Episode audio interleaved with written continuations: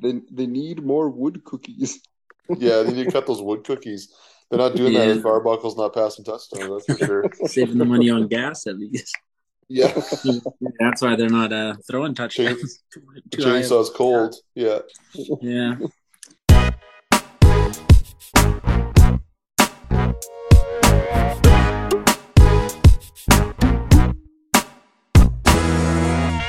Right on, right on, right on. Welcome back to the MJ Sports Pod Season 1, Episode 4. I'm Mike. He is Josh, and we are back. Josh, already episode number four on this first season.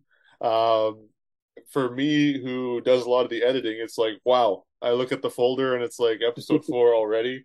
Uh, we talked about this being a possibility, and it's crazy how it's uh, how it's kind of taken off in our own worlds here. Yeah, no, definitely. It's uh, it's been fun. I mean, you do you definitely do more of the work. I'm just here for the chatting and then uh, get to listen to it when it's all put together. no, it's all good, all good, right? Uh, kind of big show this week. We're we're having our first ever guest uh, helping us break down some CFL a little bit later on the show, and uh, we're going to talk some MLB we're going to talk CFL, obviously, like I just said. We're going to talk some NHL signings that have taken place in the NHL the last little bit since we were on here last, and then we're going to carry on in our uh, our breakdown of the Canadian teams. We're looking at the Flames and the Canucks today, and uh, then we'll do our our pick pick 'em. We'll update the the standings there and the picks. You're kind of uh, destroying me in that, and uh, then we'll talk performers of the week and uh, call it a show. But uh, yeah, stay tuned, and we will be right back. We'll uh, break down some Major League Baseball on the other side of the break, right here on the MJ Sports Pod.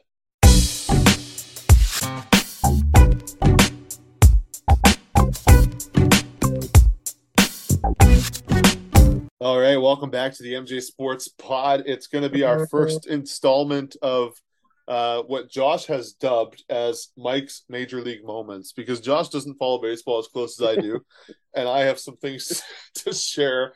I was trying to think of like a rant title. If you have a rant title that puts Mike and Major League Baseball in the same statement, you send it our way, and we are welcoming suggestions. But for now, it's Mike's Major League Moments, and I have to just like talk about the Blue Jays as we record this right now. It's Wednesday night. The Blue Jays are trailing the Yankees, but the Orioles have lost, which means the Blue Jays' magic number to clinch a playoff spot is one game. So they either have to win a game or the Orioles have to lose a game, and then they're in the playoffs. Now, that doesn't mean anything yet because you still want to have a home playoff game in the first round. The Yankees won the AL East in Toronto last night. Um, and as we record this right now, Aaron Judge has tied the record. He has hit home run number 61 in Toronto, of course, of all places. It's against us. And so they've won the division in Toronto. Aaron Judge has tied the record in Toronto. And I think after this, they will be leaving Toronto. So there's three things that have happened here uh, that are guaranteed. Now, the other thing that is very interesting to me about the the Blue Jays is Tuesday night, they hit a world of blunder. Like it was Bo Bichette ran to second, he stepped off the bag to brush off his pants, and he got out because the guy tagged him with the baseball. Vladdy comes sliding into second. He starts his slide, I would say six to nine feet too early, and is clearly out.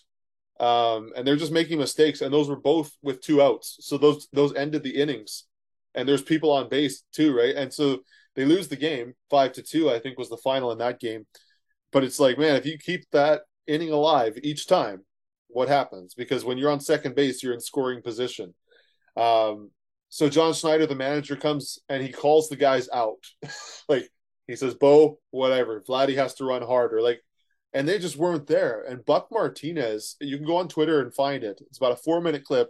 He goes on a major rant. It could be Buck's major league moments. He goes on a he goes on a major rant and just calls the Blue Jays out. He says the reason Toronto can't beat Tampa Bay, can't beat the Yankees, the Red Sox, and even the Orioles at times, all our division opponents, is because they don't bring it every night. Those teams bring it every single night. There's a reason why it's hard to play against them. But the Blue Jays, it's like they take five games off and they're like, "Oh man, we should start winning again." They've had these these had this roller coaster all season, and it's frustrating to watch. I'm grateful I don't cheer for all the Toronto teams, only them and the Raptors. But it's uh it's just like classic Toronto. Like, why can't they just be good all the time? Like, why why is it so haphazard? Um, and I thought it was good.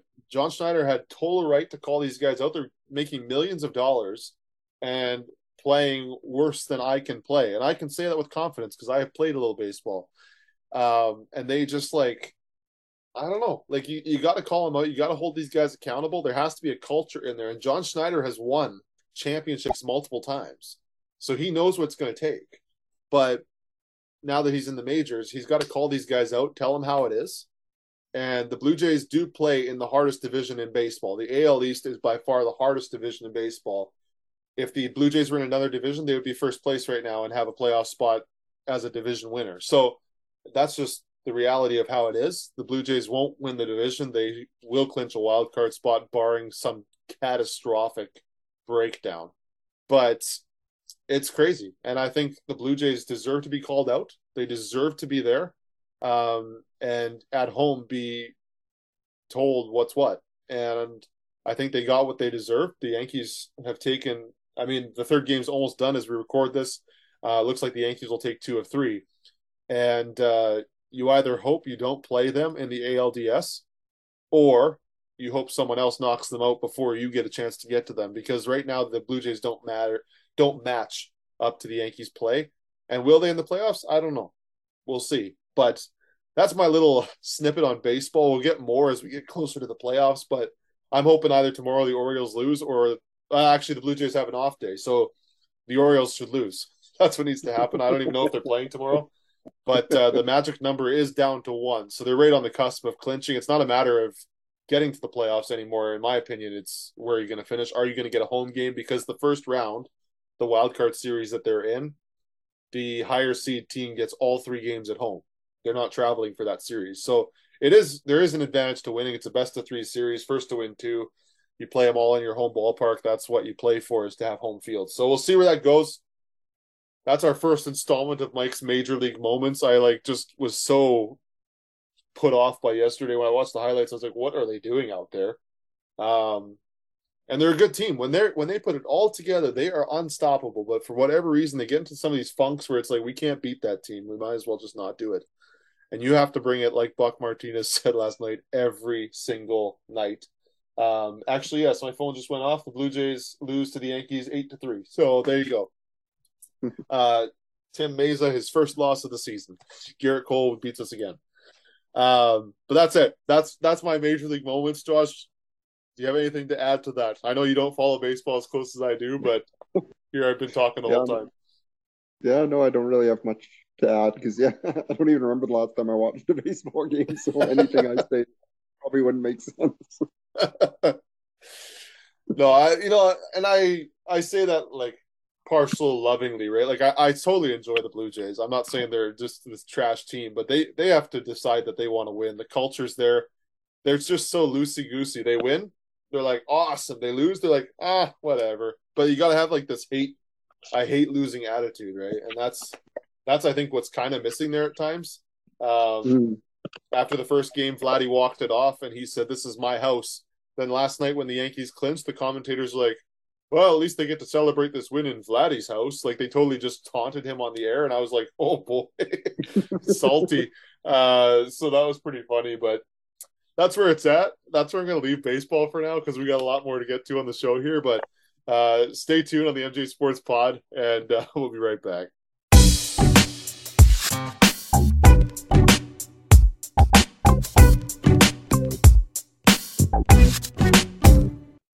Welcome back, everybody, to the MJ Sports Podcast, Season 1, Episode 4. Um, yeah, just uh, moving into our NHL segment here, uh, just uh, catching up on some signings that have happened uh, as of late. Um, going back to September 13th, I can't remember if we've covered this or not. I don't think we had, but uh, Jordan Kyrou re-ups with uh, St. Louis Blues, eight years, 65 million. Cap hit 8.13 million per season, so that's a pretty big signing for them. Definitely locking up him for eight years, and uh, also locked up Robert Thomas as well for seven years, I believe, maybe eight as well. Uh, Tyler Motte signs in Ottawa, one year, 1.35 million. He played with uh, Vancouver last year and then was swapped or sent over to the Rangers, I believe, at the deadline. Uh, Sean Durzi in LA, two years, 1.7 per season. Uh, and then the big one, Nathan MacKinnon, eight years, uh, 12.6 million, uh, outdoing McDavid by $100,000. So that was a pretty big one for them. um, Cory Schneider re-ups with New York Islanders. I didn't even know that guy played anymore. That was kind of surprising when I saw that one. Uh, and, and uh, Ryan McLeod uh, resigns with the Oilers, uh, just barely under 800k for one year. Uh, Florida locking up Spencer Knight, three years, 4.5 million. A little bit surprising to me at the cap hit, considering they're still paying Bobrovsky 10 million, so they've got almost 15 million dollars tied up in just their goalies. Um, so that's a little surprising to me. But uh, you got any thoughts on those signings there, Mike? Yeah, I, I think that the um, the Durzi one is fun because I know we'll get to see him against the Oilers, and he was kind of a pain in the Oilers' side at times in that playoff series. So I, am excited that he's staying with the Kings. Um, but uh, St. Louis, I mean, they they've kind of just had the same identity for it feels like forever, and they just keep it mm-hmm. going, right? Like Kyrou obviously is a, a diamond in the rough that they got, so why not sign him up? Uh, Spencer Knight is supposed to be the goalie of the future uh, in the NHL, let alone Florida. But you look at Bobrovsky. Why did they ever sign him to ten million a season when the goalies this year? So Jack Campbell will take him. He was kind of one of the top five million. You know, and and Markstrom, what did he get a cap hit? It was not far off. Was it six million? Um, when he signed in Calgary, I don't even remember. Who was that? Markstrom, you saying? Yeah, yeah. I think he's at six, I believe. Yeah, because I and think Florida, the Oilers, I think the Oilers offered him basically the Jack Campbell contract, and uh, Calgary offered five years, six million, I think. So he went there. Yeah, and, and then out of left field, Florida's like, oh yeah, we got Bobrovsky at ten million a season, and it's just astronomical. And now they're trying to trying to off him, right? Like at the end of the season, they said he might be on a different team next year. Now he's still in Florida. Spencer Knight will be there with him, but they split the time last year. Um, I don't know what they were thinking, but I like the Spencer Knight contract. I mean, you, you don't want to lose him just because you're paying Bobrovsky an insane amount of dollar, but um, I, I think they're all good signings. MacKinnon, I think it's kind of hilarious that he only got that much over McDavid, considering he signed how many years later than McDavid. Like you would think, I know the caps kind of stayed the same. It's it's there that plays into it, but um, good on him. He's he's one of the superstars of the NHL. Why not? Um, I I always think athletes are way overpaid anyways, regardless what they make. So, oh, yeah. but uh, but you got to think like, what's McDavid going to make now when the cap goes up? Because they announced it was going to go up between eight to ten million in time for Draisaitl and McDavid's contracts to expire. So that's perfect music to the Oilers' ears. But uh, we'll see. Uh, but I like those signings, and uh, I don't think there's anything wrong with them. Cory Schneider, I guess, is just an insurance policy behind Sorokin and uh, Varlamov. Like I don't I don't see him really playing unless something goes terribly wrong with Varlamov. But um, we'll see. We'll see. But I like the signings. Yeah. Yeah. So uh, yeah, I guess we'll head into now. We're uh, breaking down uh, Vancouver today and uh, Calgary. So uh, Mike's gonna talk on Calgary right away here. I'm just gonna do a quick breakdown for uh, Vancouver. Uh, since we've been doing these breakdowns, uh, Vancouver hasn't really done too much. I was going through a bunch of stuff and I was like, got to like September 2nd, just this like within this month, and I was like, oh, it's like five or six things happened. Okay.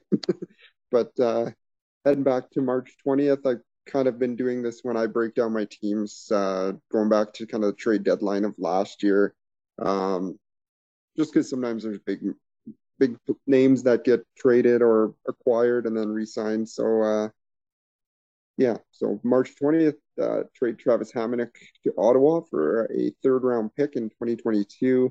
Uh, they acquired Travis Dermott from Toronto for a 2022 third round pick. Um, not sure if that's the same one from the Ottawa deal they just flipped. Uh, traded Tyler Motte to the Rangers for a 2023 fourth round pick. Uh, then July 1st, they extend uh, Brock Boeser three years, 6.65 AAV Uh, and they extended Rathbone uh, two years, 850k AAV. I just like that guy's name. I think that's fun.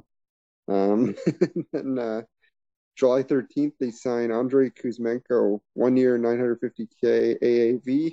Uh, he came from a KHL. He was kind of tied. It was kind of down to Vancouver and the Oilers, I believe, near the end of things uh, as to who was going to sign him. Uh, I just pulled some stats on him just because he played KHL. He came from over from the KHL. So last year in the KHL, 40, 45 games played, 20 goals, 33 assists for 53 points. Year before that, it was 57 games, uh, 37 points, 18 goals, 19 assists. And the season previous to that was 49 games played, 14 goals, 19 assists, 33 points. So every year he's kind of been building on his seasons and becoming more and more productive. So it'll be interesting to see what he can do this year in Vancouver. Uh, and then they also signed uh, Curtis Lazar, three years, one million uh, AAV, and Ilya Mikheyev from Toronto, four years, 4.75 million AAV. Those, those on that was on uh, free agency day, and then uh, September second here they extend JT Miller seven years, eight million dollars. Um, and there's all those rumors going around about him being traded, which uh, in his new contract he does not have any sort of no movement clause, tr- no trade clause, anything for that first year. So I think they're kind of keeping their options open as to how the season goes if they're going to move him still. Uh, cap space remaining was uh, minus 2.75 million. Um, but I looked down and I saw they have uh, Micheal Ferland still under contract uh, on the LTIR for 3.5 million. So once that all goes through, they'll be just under the cap there. But uh, yeah, Vancouver's an interesting team. I think uh, I don't know. It's hard to say. Like after Bruce Boudreau came in last year, they really turned things around. Um, Bruce, can, there it is. Yeah, yeah, exactly. if I mean, if they can keep that pace going with what they finished the season with last year, I think they can uh, probably surprise a lot of teams this year uh, in the Pacific. I think they're going to be better than Seattle and possibly better than Vegas, just to, for the simple fact that they have uh, Demko there. Like he is a solid goaltender for them, and um, what they lack on the blue line, they make up for in the goaltender. So, I mean, they don't have a bunch of big names on the blue line. They have uh, Ekman-Larsson uh, making over seven million, and they have uh, Tyler Myers making over six, and then Quinn Hughes, I think he's making around eight as well. So, um, and then it kind of dips off after there for big names. And I believe, uh, what's his name? They had a guy in on a PTO from uh, Detroit, I believe, a defenseman. But I even I don't think he's going to make the team. If he does, it's going to be kind of an AHL depth guy. So, mm-hmm. um, but yeah, no, I can see them finishing. Uh, I can see if they can stay productive under Bruce Boudreau this year, and if like Elias Pettersson can step up and things like that, I can see them making that wild card spot or that last spot in the Pacific for the playoffs over uh, Anaheim and uh, Seattle and maybe even Vegas. So it's kind of my take on Canucks. I'll throw it to you, Mike, for any thoughts on Vancouver and then uh, into your breakdown of Calgary.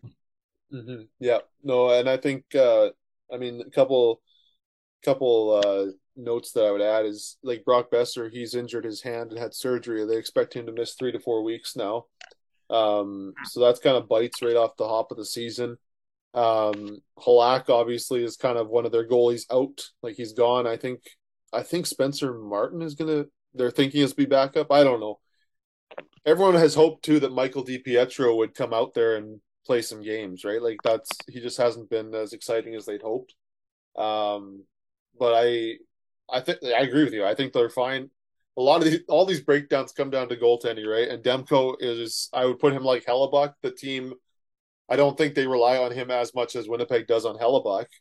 But um Elias Pettersson said, I want to play in the postseason. So he didn't say win the Stanley Cup, but postseason. So baby steps, I guess, for them.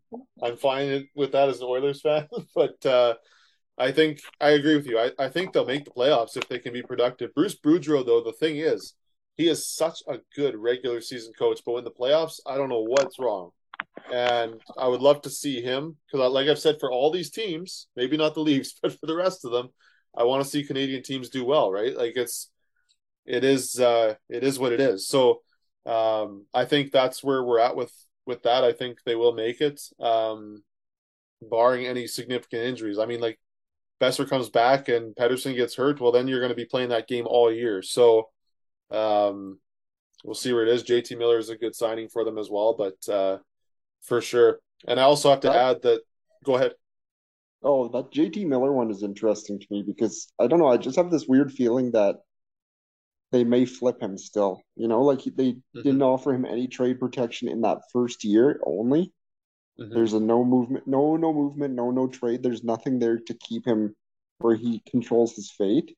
So yeah. I mean, that's one where I could see like maybe the team's not doing that great, or they want to improve on the blue line or something, and they flip him in a package somewhere. Mm-hmm. Yeah, it's it's. uh I mean, time will tell. We're going to hear about it now because as soon as the season starts, the the trade bait board comes on TSN, right? Like it's like they haven't played a game yet, but here's our trade bait.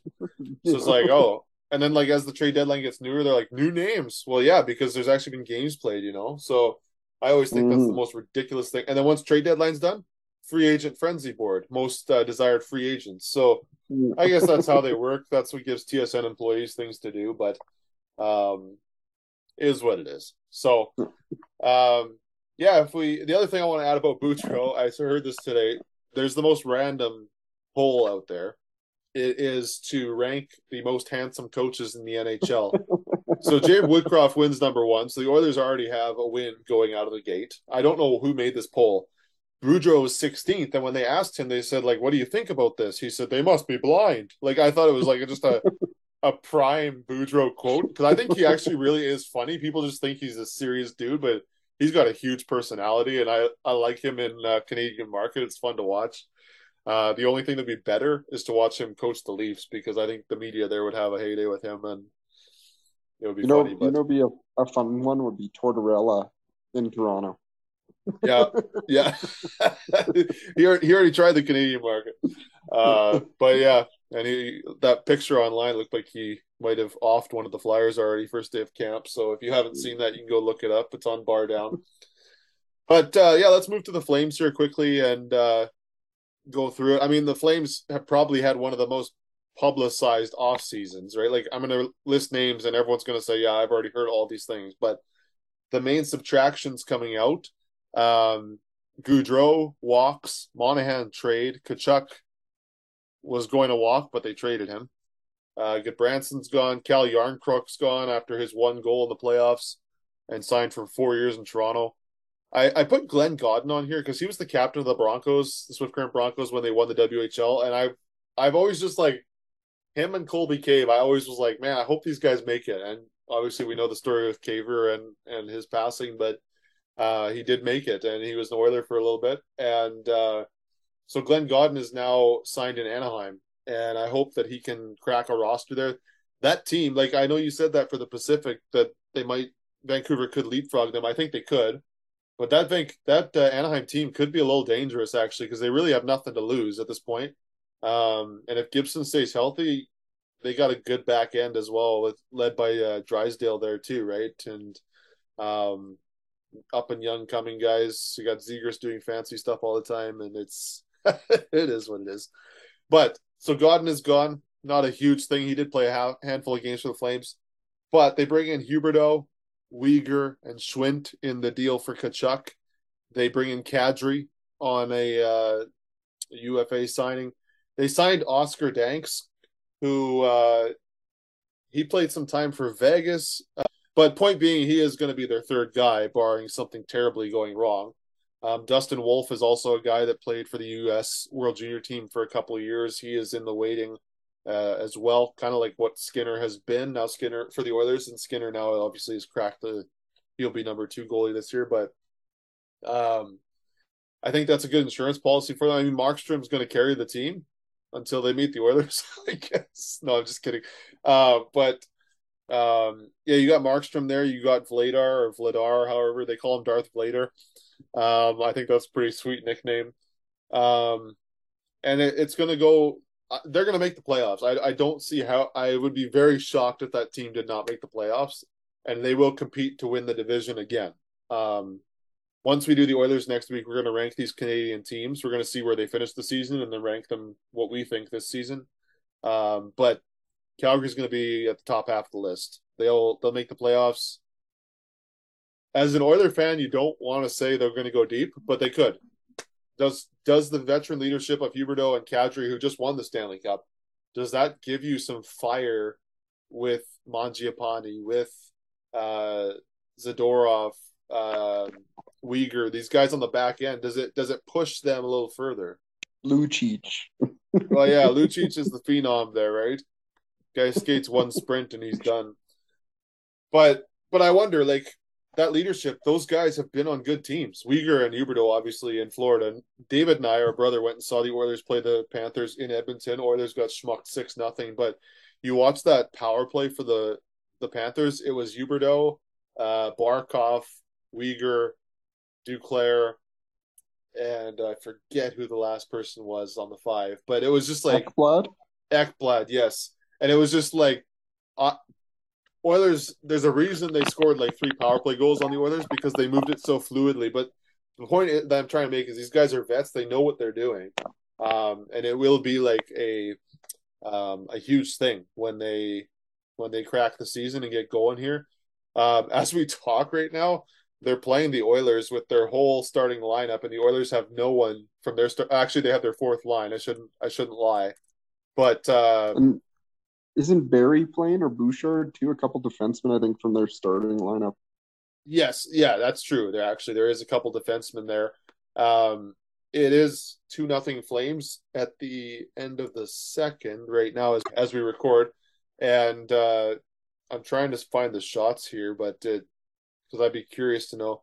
Okay, actually here it is. Stuart Skinner has three saves on four shots. Uh, Pickard started the game and he has 16 on 17. So that's 21 shots that have been fired. Um, if you look at the Flames goaltending, uh, 12 saves. So, and Markstrom's in net, right? So McDavid's not there to ruin his day. And they Calgary Calgary comes to Edmonton at the end of the week. So I mean, you get to return the favor. But the uh, the point is with the Flames, um, Daryl Sutter plays a certain style of game. We saw it in the playoffs. They they had a gritty series with Dallas. Um, Oilers and Flames both went to seven games in round one, so that made for a good second round matchup. The Flames, I can see them getting a second and third round even this year. I mean, I hope I hope not far as an Oiler fan, but it's but they have the talent there, right? And people say are the Flames better than they were before these guys before Tkachuk and Gaudreau left. Um, and I've been very consistent in saying this. I don't know that they're better, but they're different.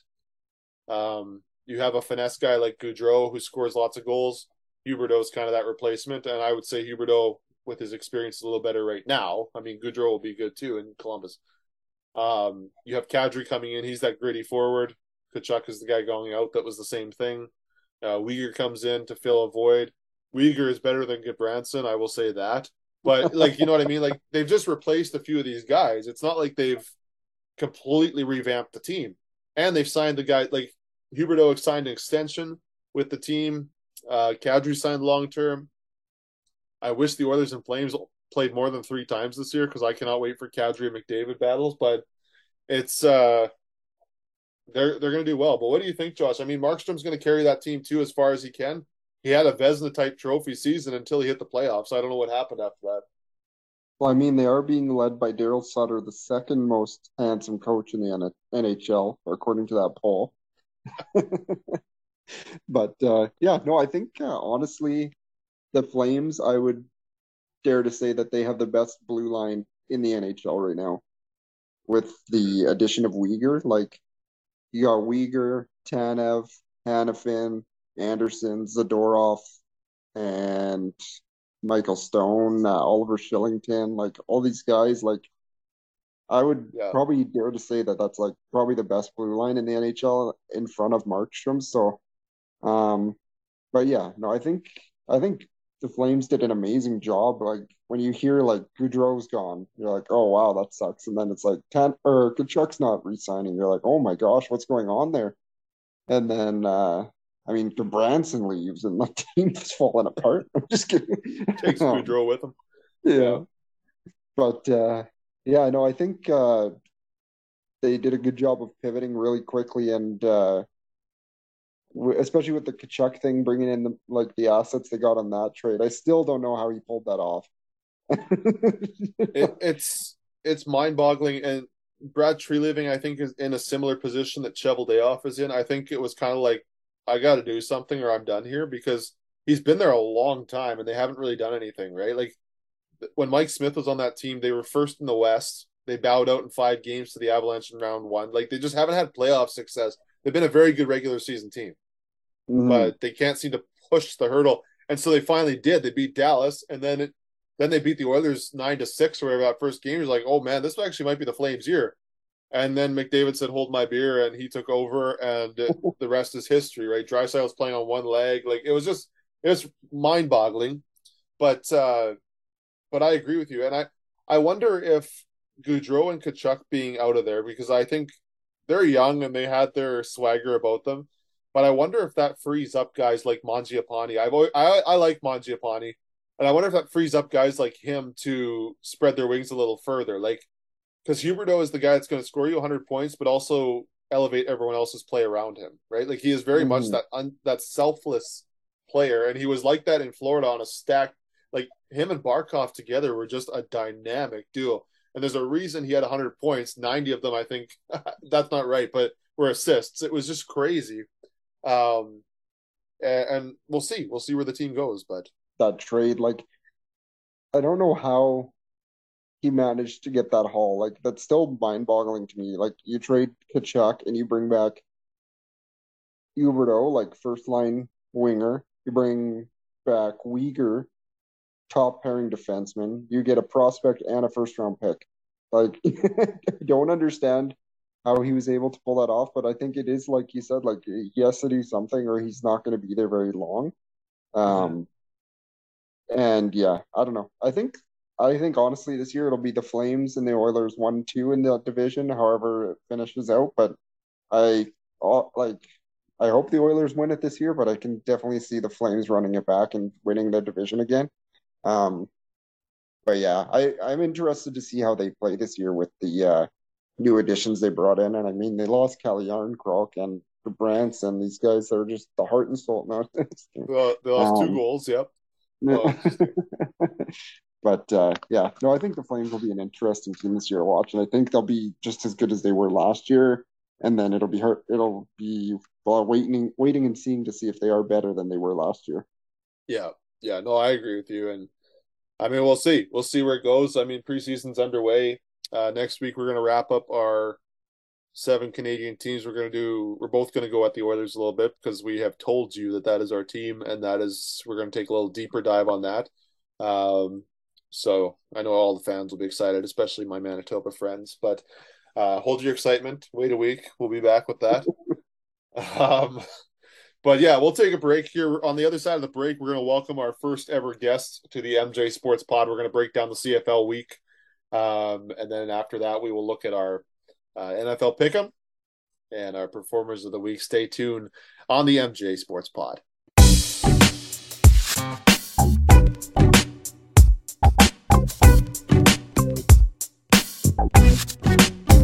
Right on. Welcome back to the MJ Sports Pod. It is that time now. Uh, we're welcoming our first ever guest, all the way from Calgary, Alberta. Our youngest brother Nate joins us. Nate, how are you doing this fine day? Doing pretty good, Mike and Josh. How are you guys? Doing well. you're you're uh, the first ever guest. So Nate, we like to break down the CFL games. Obviously, you are a Cat fan, so you'll give us some analysis. I'm sure on your team that is different than what we ever give it. Uh, but yeah, Josh and Nate, three games on the schedule this week. There was Hamilton and in Montreal. Uh, Toronto was in Ottawa and then Calgary was in BC, and that Calgary game turned into an okay game by the end. Um, when I turned it on, it was three nothing for the longest time for Calgary. But uh, let's start out east in Montreal. Um, Hamilton just within a touchdown, but just couldn't pull it out. Trevor Harris had a good game. Dane Evans also had th- almost 300 passing yards. Not like a terrible game, but uh, Hamilton mm-hmm. finds a way to lose, right? Like I think of the Riders, they're on the Yeah. bye week, and they have uh, Frankie Hickson has broke his hand. He's done for the season, which is like now we're down to I don't even know who's going to run the ball. Um, Kienan LaFrance. I guess LaFrance Beat will be the team, guy. I don't, yeah, I don't know. And Ask him who uh, can try out. it's just a it's just a circus which is going on there. And then one of the quarterbacks got arrested for a DUI on the bye week. Madness. Was but that uh, Nate- Jake Delgala or whatever?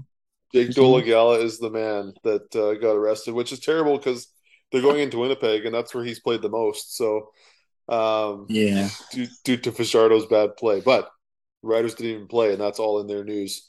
Nate, tell us what you thought about the Ticats. What is going on with their season? It looked like this would be a good year for them.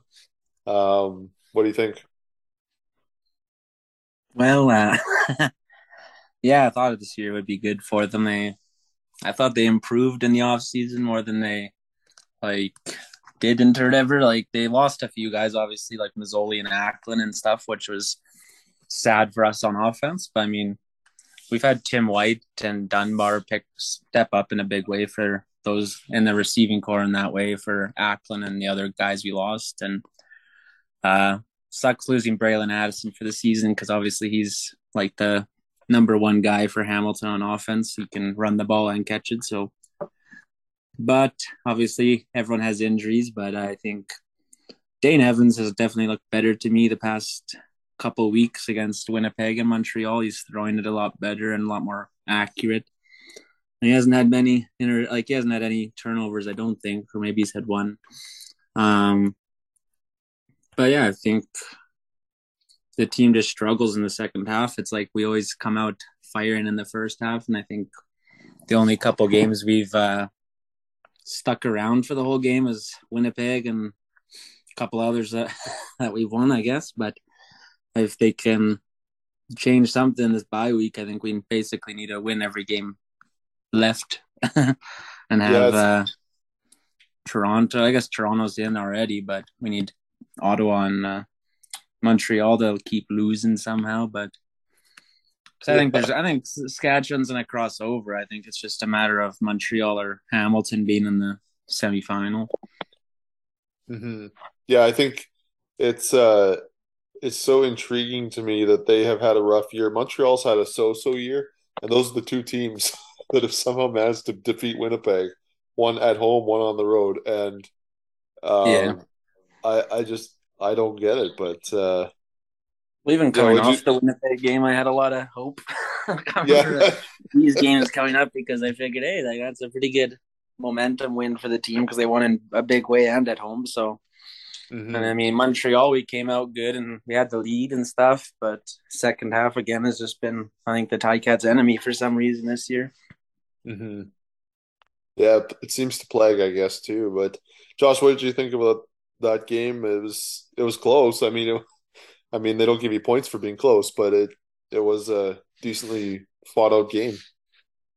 Yeah, like to be honest, I didn't watch very much uh CFL this weekend. I didn't really, I was very busy with other things going on with like sick kids and stuff, so I didn't get a chance to watch too much. But uh I did check out box scores and see like after quarter scores and stuff like that and kind of perusing stats and just kind of stuff like that just to get an idea of what was going on in those games. But uh yeah, I don't know. Just uh Dane Evans is starting to look good. He looks like he's started to turn the corner at least. Like he had a couple weeks there where, well, there's that one game where they had their third string playing and Dane Evans sitting on the sidelines, stuff like that. Yeah, on. So, Toronto, I think.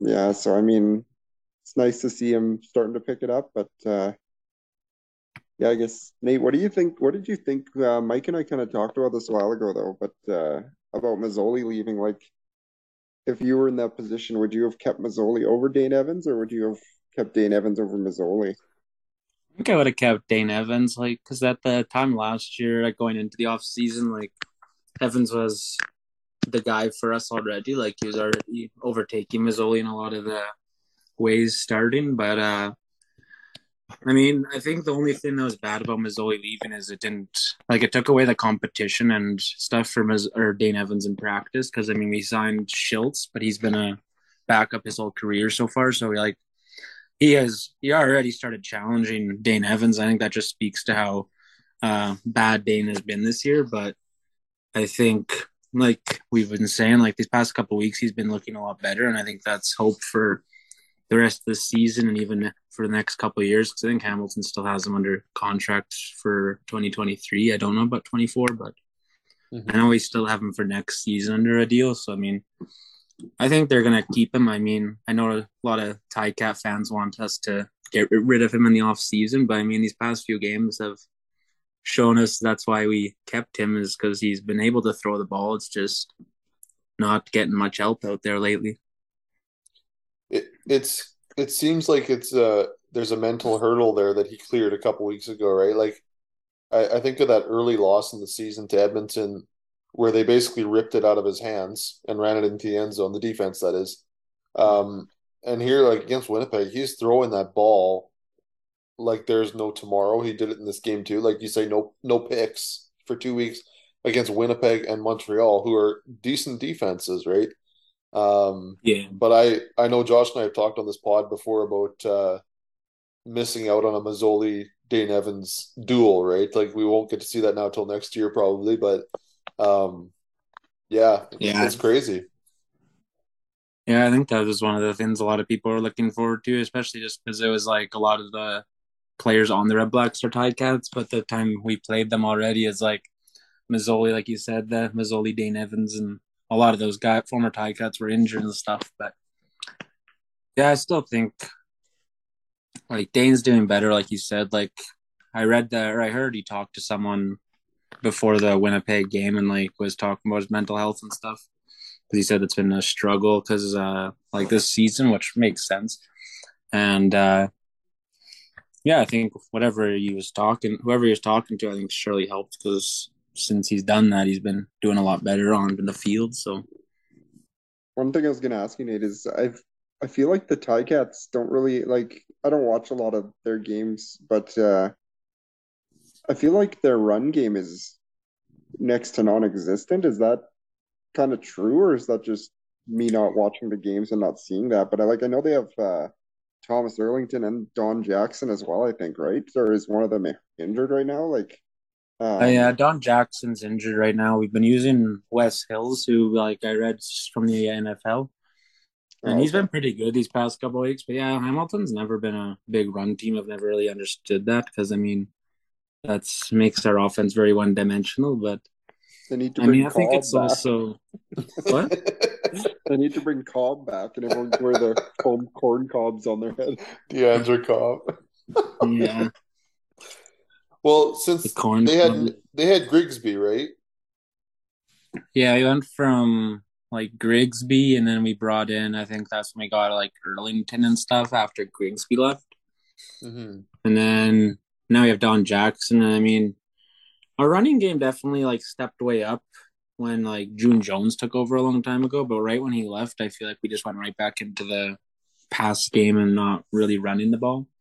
Mm-hmm. But I think it's also like Condell. He's been our offensive coordinator. Like the few years he wasn't is when we were running the ball all the time, and then when he came back, we started just throwing it. And before when he was our OC, we were always just throwing it. So I think it's just how he run likes to run his offense is just heavy on the throwing. But yeah, I think Hamilton. I think that's something we need to they need to change, and we need to change for them is like get the running game going in order to uh, win more and hopefully win a Grey Cup soon. And I feel like uh, that puts a lot more pressure on Dane Evans too, right? Like if it's a very mm-hmm. pass heavy offense, like that kind of just like magnifies any mistake he makes if they're not like yeah really investing into the run to balance it out because it's just like the majority of the game is rests on him. So it's like he makes a couple mistakes. Like it's way more magnified than it would be like if you had a running back rushing for 80 yards and a touchdown or two and he throws a pick. Like you'd be like, oh, threw a pick, but we still like still had two touchdowns or touchdown from a running game kind of thing. Like I just feel like yeah. It is hard to balance, I think, especially in the CFL with you only have those three downs. Like um yeah, NFL obviously with the extra down you have more uh you can do with it. Yeah. I think even uh like you look at Winnipeg, and that's one of the reasons they were so dominant these past two years is with Collaros throwing the ball and uh, Harris running. Mm-hmm. Yeah, I know a lot of people weren't sure, but I mean, even this year they've been running really well with Oliveira and stuff. I don't know about their backup, the Augustine guy, if he's played much, but um, yeah, not tons. I know that. Yeah, because I know like people were saying that he should be the starter over Oliveira, but I think Oliveira definitely deserves to be the starter now, especially with how well he's been playing this year for them. And I mean, that's just what makes them so dominant. And you look at past teams in the CFL, like the Stamps, those years they were dominant when they had Jon Cornish, right? And mm-hmm. it's just you look at teams that have been dominant in the past, and they always definitely have a top running back. And um, but obviously, I think Hamilton has talent at the running back. They just don't use it all the time, and I don't really ever understand that. But right, I think yeah, you look at those dominant teams of that have won Grey Cups. Um, Montreal back in the day, 09, 10 back to back. They had Avon Cobourne. Um, the Riders had Kory Sheets in 2013. Uh, like you say, Jon Cornish. Hamilton had CJ Gable for a while. Like they were they were right there, back to back Grey Cups. But that's that's how it goes. You got to put it all together for one one season, right? Like, yeah. So, even though we even the one year uh, that the Red Blacks won. I think that was their second year in the CFL, but mm-hmm. uh, even that year, I think is when they had Powell or whatever. But like, yep, him and him and Burris, and I mean, looking back at Grey Cup winning teams and even Super Bowl teams in the NFL, yeah, you always have to have a top, like a, not a top running back in terms of stats and stuff, but you just have to have a good running back who can take pressure off of the quarterback. Cause like Josh was saying, like always throwing the ball. If you throw an incompletion on first and 10 or get sacked, then you're looking at second and 10 or second and more. Mm-hmm. And I mean, if you're running the ball, you can get, if you get four or five yards of carry, even your, you know, a second and medium is way more manageable for a quarterback. So, exactly, exactly. Well, let's move on to the next game here quickly. We'll kind of fire through these last two. We kind of wanted to take a long time on Hamilton because we knew you were coming on the show here, but um, Toronto goes into Ottawa and stomps on them 45-15 and McLeod Bethel Thompson 245 three touchdowns one interception. Arbuckle and Evans combined for uh, 368 yards but five interceptions no touchdowns. Um, mm. one week Ottawa is hot the next week they're cold and they just it's another it's another case of that right? Why mm why can't they put it all together consistently for win after win? And then my other question to maybe to, even to both of you, we'll start with you, Nate. Is LaPolice done after the season? I think so. If they can't, I think if he can't get even just a couple more wins this year, I think he's going to be gone. Mm-hmm. And I mm-hmm. think like last year, I think he kind of got a free ticket because I mean, Ottawa last year was just a bunch of nobodies pretty much, other than a few guys. But so I mean, it was kind of hard for him to set up a team. But I mean, this year he was given a lot in terms of talent and pieces and on offense and defense. And I mean, they're still struggling. And I mean, I think if he doesn't get a couple more wins this year, I could see them firing him. But I mean, if he gets a couple wins and you know he's around they're around six wins, seven wins this year, I they'd probably stay for at least another year. But mm-hmm. I was kind of thinking at the start of this year, it was kind of a do or die year for him just because I know he's been a coach before in the league. So I think he has a shorter leash than like a brand new coach. But yeah, and I, I think too that franchise needs wins, right? And it's too bad that Masoli got hurt because I don't think their record would be what it is um, if he's the starter for the whole season. I really don't. Yeah. But no, I think if Masoli was there, he'd would have helped them a lot. Because I mean, I think they went with Evans for a while because they didn't have Arbuckle at the start. Mm-hmm. And I mean, getting Arbuckle I think helped because he is a good quarterback for the most part. I mean, he's struggled, like you were saying, like him and Evans combined for the five interceptions, but yeah, he's had a few good games for Ottawa. And I mean, which is pretty impressive considering Ottawa. I mean, like I said, they have the talent, they just somehow can't utilize it. So they've been struggling all year. But mm-hmm. I think just Evans is also just very fresh in the CFL. Like last year was his first year, right? So mm-hmm. I think mm-hmm. he's still getting his experience in. So I think I don't have huge expectations for him when he's starting. Like just because I think you still have to give him this year and then next year if he plays, I think you have higher expectations for him. But usually, you know, I think you need to give them a couple of years before you start setting a super high bar. Yeah. The thing that's like kind of shocking to me is the fact that Nick Arbuckle hasn't thrown a touch a passing touchdown in like three games or whatever it's been. Like if I was running that offense, I'd just run with Caleb Evans, I think, for the rest of the year. Like mm-hmm. Arbuckle's showing flashes of good play, but if like I mean if you can't throw a touchdown pass, like uh Evans is like uh quite a bit more versatile, I think, as far as he likes to incorporate running. Like he's a good runner and yeah. he can incorporate that more so into his game. Whereas Arbuckle, you don't see him take off running as often. Like he's a lot more mm-hmm. uh, st- stays in the pocket and uh, passes it and stuff. But like he hasn't thrown a passing TD in like three games or at least two. I think maybe three, and it's just like it's hard to win games when you can't pass score a touchdown. Like, well, yeah, yeah. You're, paid, you're paid to win games, right? You're talking about that um, with some people here the other day about Fajardo. Like I had friends over that are Rider fans, and it's like how long is the leash for him? Because it hasn't all been on him. I mean, there's an offensive line that's just absolutely decimated with injuries. They're starting to get the guys back now, but is it too little, too late? Um, you have to. You're paid to win games, right? Like mm-hmm. That's why you play the game. That's why they're paying them money. Not that they're paying them atrocious in the CFL, but but I, I would agree with you. I think I think Caleb Evans is kind of like Lamar uh, Jackson there for the uh, Ravens in the NFL, right? Like he incorporates both aspects of his game, and he's very quick on his feet.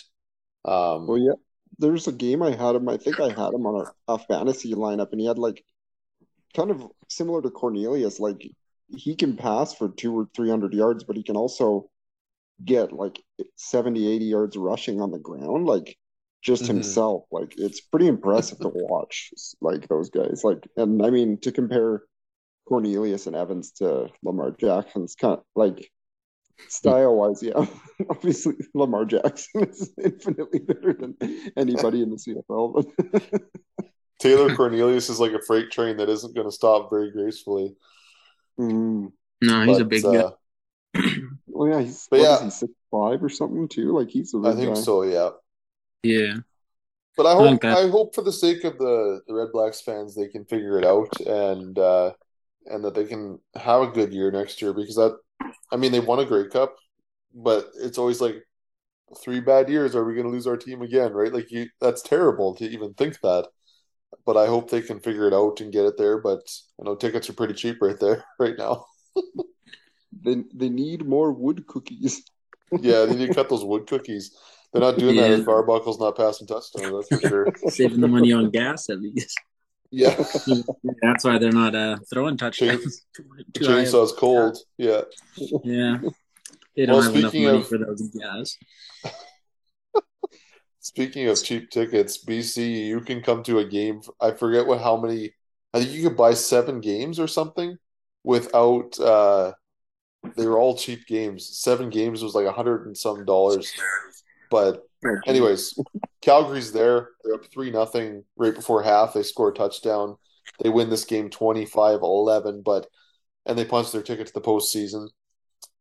I think the storyline though, and Vern Adams played very well. Like I thought, like obviously they didn't. Mm-hmm. They looked like they were lost by a lot on the scoreboard, but he was moving the ball. He's running and all over the place. There's another guy that's a little more graceful than Taylor Cornelius, but But let's talk about the Stamps really quick because as we record this today, Jake Maier was signed through the through the 24 season, so that's two more seasons he's going to get to play. Um, and before we logged on to start recording this segment, um, I found I was reading a rumor that the Calgary Stampeders are um, getting calls on Mitchell already because he still wants to play. Where is he going to go? Saskatchewan's been rumored if Fajardo can't turn it around. Um, but the other thing is, like, does Ottawa need help to save their season? I, like, the trade deadline is the first is coming up, first week of October. Um, yeah. What do you guys think on the Stamps, Mitchell, and all this? Like, they're in the playoffs now, but they're going to ride Mayor obviously for the next couple seasons now. Yeah, I think I think it's good to go with Maier. Like he's definitely been better. Like Mitchell, I don't really know what happened. He just sucked these past couple of years, to put it plainly. But I mean, we've seen guys go from one team to the next and start playing really well. So I mean, that might just be what he needs is a new new home and some new scenery. But I can see him getting traded. I think, or even just leaving in the off season because I don't think Mitchell's going to be back with the Stamps next next year. I think he'll maybe ride it out this year with them, but I think he'll definitely find a new home somewhere because there's a few teams that could use him. My gut feeling on that actually is uh, I think he ends up in Toronto to start next season. Yeah, Yeah, Yeah, I think like with Bethel Dinwiddie there. They've like they've been trying to find a guy like Bethel Thompson's outlasted all these guys they've brought through that system, but I feel like uh, he's also getting up there in age. Whereas you could bring Mitchell or yeah, Mitchell in there. You got Harris. You got a lot of offensive weaponry there that he could Mhm. and like he's played with like DaVaris Daniels and stuff before, and like uh, yeah. know. It's just my gut Breskison's feeling there. is I could see them trading him to get something at the deadline, maybe somewhere, and then. But I think, I think he to start next season. Like I think he in, he's in Toronto. That's my gut feeling on that. He's But, he's played uh, with that whole team. Yeah, it's It's the like all the same thing. Stampeders in Toronto.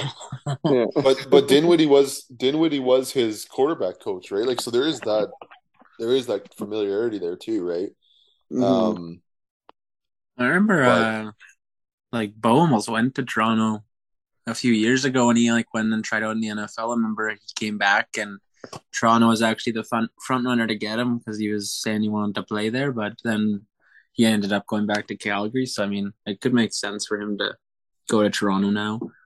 mhm. he'll he'll land somewhere. Like John Oh, yeah. Is is not a dumb GM. He's going to make sure he gets to a place where he's going to get a lot of assets because he's going to make it count. Mhm. Yeah, And yeah, no, I, that that's one of the few games this week that I watched actually, and I turned it on. This is like the second quarter starting or whatever. I was like, oh, I wonder what the score is, and I, yeah, I saw the three nothing. I was like, oh wow, this game must be very boring right now. Oh yeah, but it's it's interesting to me, and I I think Toronto is actually going to be a force to be reckoned with in the playoffs. The odds makers on CFL.ca have them as the higher odds of winning the Grey Cup than Winnipeg. I don't buy that for a second, but they No. also the reason they lost to Winnipeg in their one meeting was because BD missed a convert. So I mean they they they were in the game the whole way. They also had Andrew Harris in that game. Now AJ Ouellette obviously has played lights out, replacing him, and he's Canadian, so it helps with the ratio. But um, that's Toronto, and I mean we'll see what Calgary does. They're Malik Henry, Phil Potts coming in his own. Kadeem Carey's always an animal. Jake Maier almost had 300 yards again this game. Like it's they're putting it together at the right time. You're you're leaving out our boy Luther Hakunavanhu. Yeah, and Luther's just like lighting up the show there a little bit too. He's getting some key touchdowns at key moments. Um, the CFL. That's that's right. And from from a rider standpoint, as a rider fan, we play Hamilton, then we play um, Calgary twice so. Hamilton gets one more win at least. okay, Nate. And uh and we play Winnipeg this coming Friday, right? So that's our games is Winnipeg, Hamilton, Calgary, Calgary. Like it's if Calgary's putting it together, are we gonna see the play the starters if they're already in the playoffs? I don't whatever, but but Calgary's putting it together at the right time. They made a gut call to go with Maier over over Mitchell, and I think it's it's worked. Um, we got to remember that Mitchell's played in this league a while. Like, it's not like he's just starting out and got his job taken away. But uh, we'll see. Trade deadline comes first week of October. We'll see if he's still in Calgary when that is when that passes. Yeah, no, you and I talked about that, Mike. Uh, I think it was like maybe our second episode or something about Mitchell. Like, he's really got nothing left to prove as far Mhm. as like his stats and championships and stuff like that. So, I mean, like, wherever he ends up, is he'll be there. I think maybe if he even wants, like, who knows? Maybe he just says, "Don't trade me." and I'm going to retire at the end of the year. Like, who, who really knows? Like, you never know. He could just come to that conclusion that he's done, and he coaches. Maybe he gets a coaching job with Calgary, so he can stay in Calgary. Who knows? But Yeah.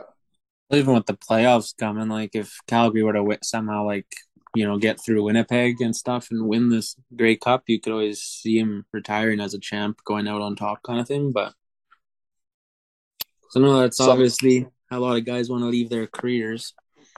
Somehow getting through Winnipeg, you actually think they have a chance to do that? They haven't beat them at all this season. I don't know.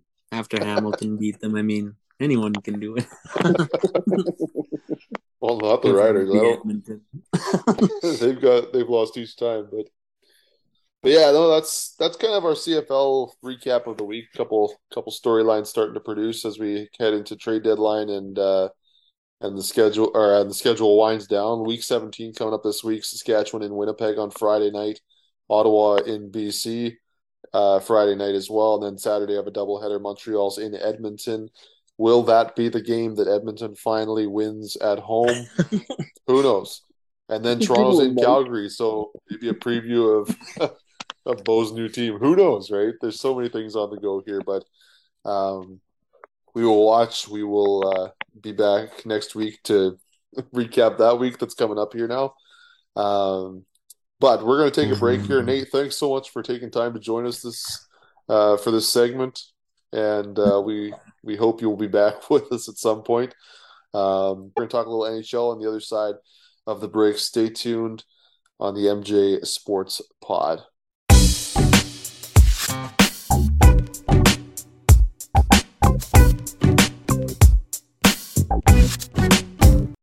Well, welcome back to the MJ Sports Pod, Season 1, Episode 4.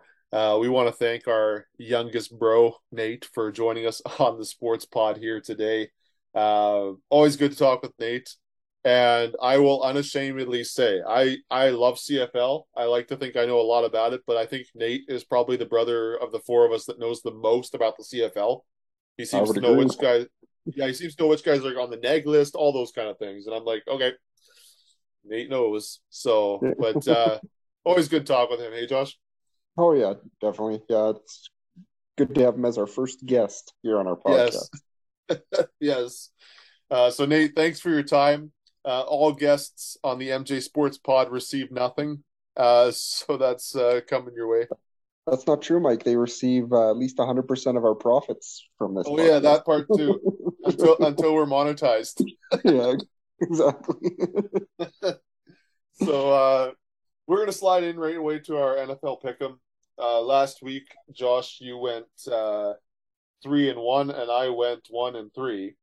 And so you're sitting right now after three weeks at eight and four. I'm six and six of the four games we do a week. Um, and so I'm just gonna make uh, the list here, and like- we will. You you could tell me I was losing and I wouldn't know. Yeah, I don't really fo- I don't really follow it.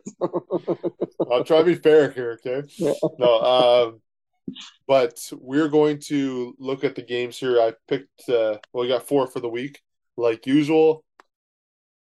The Thursday nighter, the uh, a game on Sunday, Sunday nighter, Monday nighter, and uh, the other fun thing about the Monday nighters is you can go and watch on TSN three, I believe, the ManningCast, Peyton and Eli talk during the whole game. It is a it is a hoot, and they have some cool guests on there. I if I if it wasn't the Saints, then I would watch it on there. You know what I mean? Not the Saints Oh. haven't been on Monday night yet, but like I've watched a few of those, and it's like like Peyton's like, oh, what is he doing there? I would do it this way, and he shows you how. It's like, okay, Peyton, you go out there and do it then. Uh, but it's, call it's funny. Yeah, Omaha, Omaha. Yeah. So, so Josh, I'm gonna throw the games here, and you let me know. We have the undefeated. This is so weird that the Eagles and the Dolphins are undefeated, right? The only undefeated teams in the NFL. Miami is in Cincinnati. Cincinnati. Uh, I saw a meme the other day. They showed like they're like Cincinnati of 2022, and it or or 2021, sorry, and it was just like this grizz, this like angry. And then they showed it said the Cincinnati of this season, and it was Tigger because it's just like it's two polar opposites of what's going on there. But Miami undefeated in Cincinnati, playing the Bengals on Thursday night football. What do you predict there? Bengals are going to win. So it's going to happen. You heard it here Yeah. first. right here on the MJ Sports Pod, season one, episode. Four. No, just kidding. Uh, that's what I think too. I think the Bengals are due for a win. Um, Miami wins. I, it's cool. They're four and zero, but I, I think, uh, I think the Bengals win this one. The next one I picked is my own team, and I'm gonna pick the Saints. But the Vikings are playing the Saints in London uh, on Sunday. It's the London games, the first one. Um, so they're already there. They had a video from practice today. It's it comes on my phone like midday. I'm like, what the heck? They're practicing already, but it's like, oh, they're in London. Um, so Vikings, who have been very good, it seems, in the pick'em department the last while, uh, or the New Orleans Saints. I got to go against you, Mike, this week. Okay. Gonna go with the Vikings. The Vikings are going, eh? Um, Sunday nighter is the Chiefs at the Buccaneers, Tampa Bay. Who do you see there? That's Mahomes and Tom Brady going at it. I mean, I know I've said you can't bet against Tom Brady, but can you bet against Patrick Mahomes either? I don't know. you know what? I'm gonna go with uh, the Chiefs this week. I think. okay, okay. I'm gonna I'm gonna stick with Tom Brady as as much as I hope the Chiefs whoop him. I think the, the Bucs find a way. So uh, the last one is Monday Night Football. Uh, we got the Rams and the 49ers, which was a pivotal playoff game last year, I believe, if I'm not mistaken. I gotta stick with my boy Jimmy G. Bringing that money. Did you? Okay, I'm I'm gonna go with LA on the road.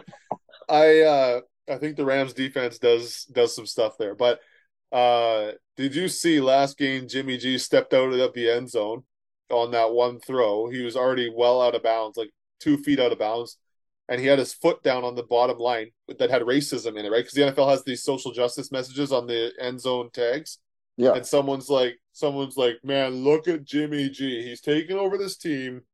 He's leading the offense, and he's putting his foot down on racism. And I like just burst out laughing.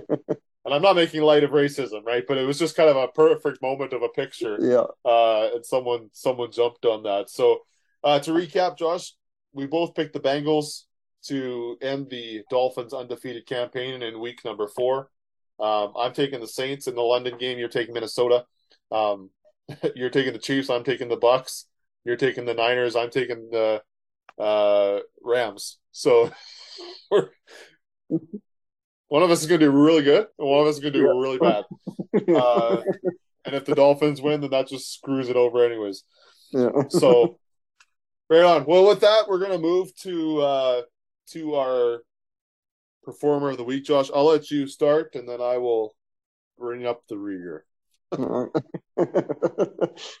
yeah. Uh, earlier in the podcast, we were talking about uh, during Mike's major league moments. Uh, mentioned uh, Aaron Judge and his tying the home run record. So yeah, seeing that, that was uh, going to be my performer of the week. I think. Um, I did have a backup one ready to go here uh, in the cricket world. Uh, Friday, September twenty third. England and Pakistan, and, and this was a, a nail biter. England won by 63 runs, and then uh, the, then uh, where was it? On the 25th, they faced off again, and Pakistan actually won by three runs, and then today they faced again, and Pakistan won by six runs again. Now they they play again on Friday, September 30th, so just in a couple days, and we'll have to see if England can come back to that 63 win, run win and bring that energy back to the cricket field. So we'll have to we'll keep a close eye on that, and we'll uh, see how it goes from there. I should have gone first. Well, you guys can't. It's audio, right? But Josh trying to keep his face straight as he told you that it was a nail biter was just priceless to watch on the screen here. Um, my performer of the week, I I do like my honorable mention will go to Aaron Judge. I don't. I'm obviously not a Yankees fan, but what he is doing this season is just amazing.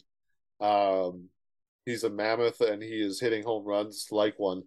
Uh, but my performer of the week is going to come from the NFL. It is the uh, Dolphins Bills game on uh, last Sunday. Uh, Josh Allen, 42 completions on 63 attempts. Okay. That's insane. 40 attempts is a heavy day.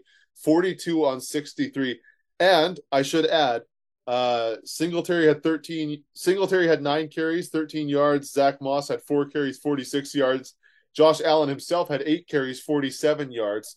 So it's not like they weren't rushing the ball, but 63 pass attempts. So he threw 42 for 63, uh, two touchdowns, 400 passing yards, and then he had his eight carries and uh, 47 yards on the ground. And I should say he threw no picks in 63 attempts, no interceptions. That's pretty impressive. That's insane. And 447 yards by himself, passing and rushing, and they still lost to the Dolphins. like, that's just that just bites, man. That bites. If you throw for 400 yards, you should be winning. And the receiving corps, there was only two guys that had one catch. Everyone else had two, three, four, seven, or nine receptions, and three of them were over 70 yards. Stefon Diggs, Singletary, and McKenzie. Um, Cook was was decent there too with four catches, but Josh Allen is my performer of the week in a losing effort, which is rare because we don't usually talk about them when they lose. But that's insane. That's 447 yards, 63 pass attempts, and they still lose to Tua and the Dolphins. Uh, that is crazy, actually, hearing those stats. But uh, just had a question, um, because because you follow baseball. Uh, just because we were talking about Aaron Judge, was Albert Pujols? He hit his 700th home run. Was that this past week as well, or was that a little while ago? I'm just not thinking about it. Yeah, yeah, we should put that up as a joint honorable mention. Pujols joined yeah. the 700 club. Uh, I believe he's the fourth player to do it. Yeah, I think that's so. Right. Like it's that's how many guys have played baseball in the major leagues in the history of Major League Baseball? Lots, right? And so he has said this will be his last season, so it's kind of cool to see him eclipse that mark. Um, he's not banging 60 home runs a season anymore. I think that was like I think he's only in the 20s, but still every home run he hit, it's just and to do it in St. Louis where it's where it all started for him. Uh, very cool that he would come back. Um, obviously he had a good run in LA as well and uh, played at the Dodgers last season a little bit and then returned home. But yeah. I, I saw a video on Facebook actually uh, showing uh, his very first one and then his like 100th and 200th, 300th, so on, so on. And it was kind of funny to watch. Like they're all pretty close together. And then from 600 to 700 was like a two year gap. and it's like, oh yeah, you could tell he's definitely slowing down a bit, but yeah, yeah. I mean, he's been he's been one of the best baseball players of. I don't want to say my era, but you know, like this time frame. Um, and Major League Baseball missed him. He's been a good community person wherever he's gone as well. But uh, yeah, we should we should point that out here on the podcast. So uh, some baseball stuff. NHL man preseason's rolling this week, next week, and uh, right after Thanksgiving we get rolling. Oilers Canucks Wednesday night. Um, there's going to be a couple regular season games actually overseas in Europe here pretty soon. Um, we'll touch on those next time on the pod. But um, yeah, we want to thank you for joining us.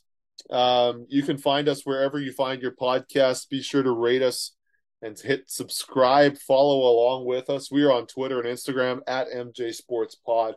Our email, mjsportspod at gmail.com. And yeah, like I said, we're on Apple Podcasts, Spotify, Amazon Music, acast.com. Wherever you get your podcast, you can find us. And uh, we will be back next week. We're going to preview the Oilers. We're going to talk some baseball. We'll, we'll do some CFL recap again. We'll see if I can catch Josh in the pick 'em um, and we'll see where we go. But uh, we hope you have a good, safe week, and we will catch you next week on the MJ Sports Pod. Take care.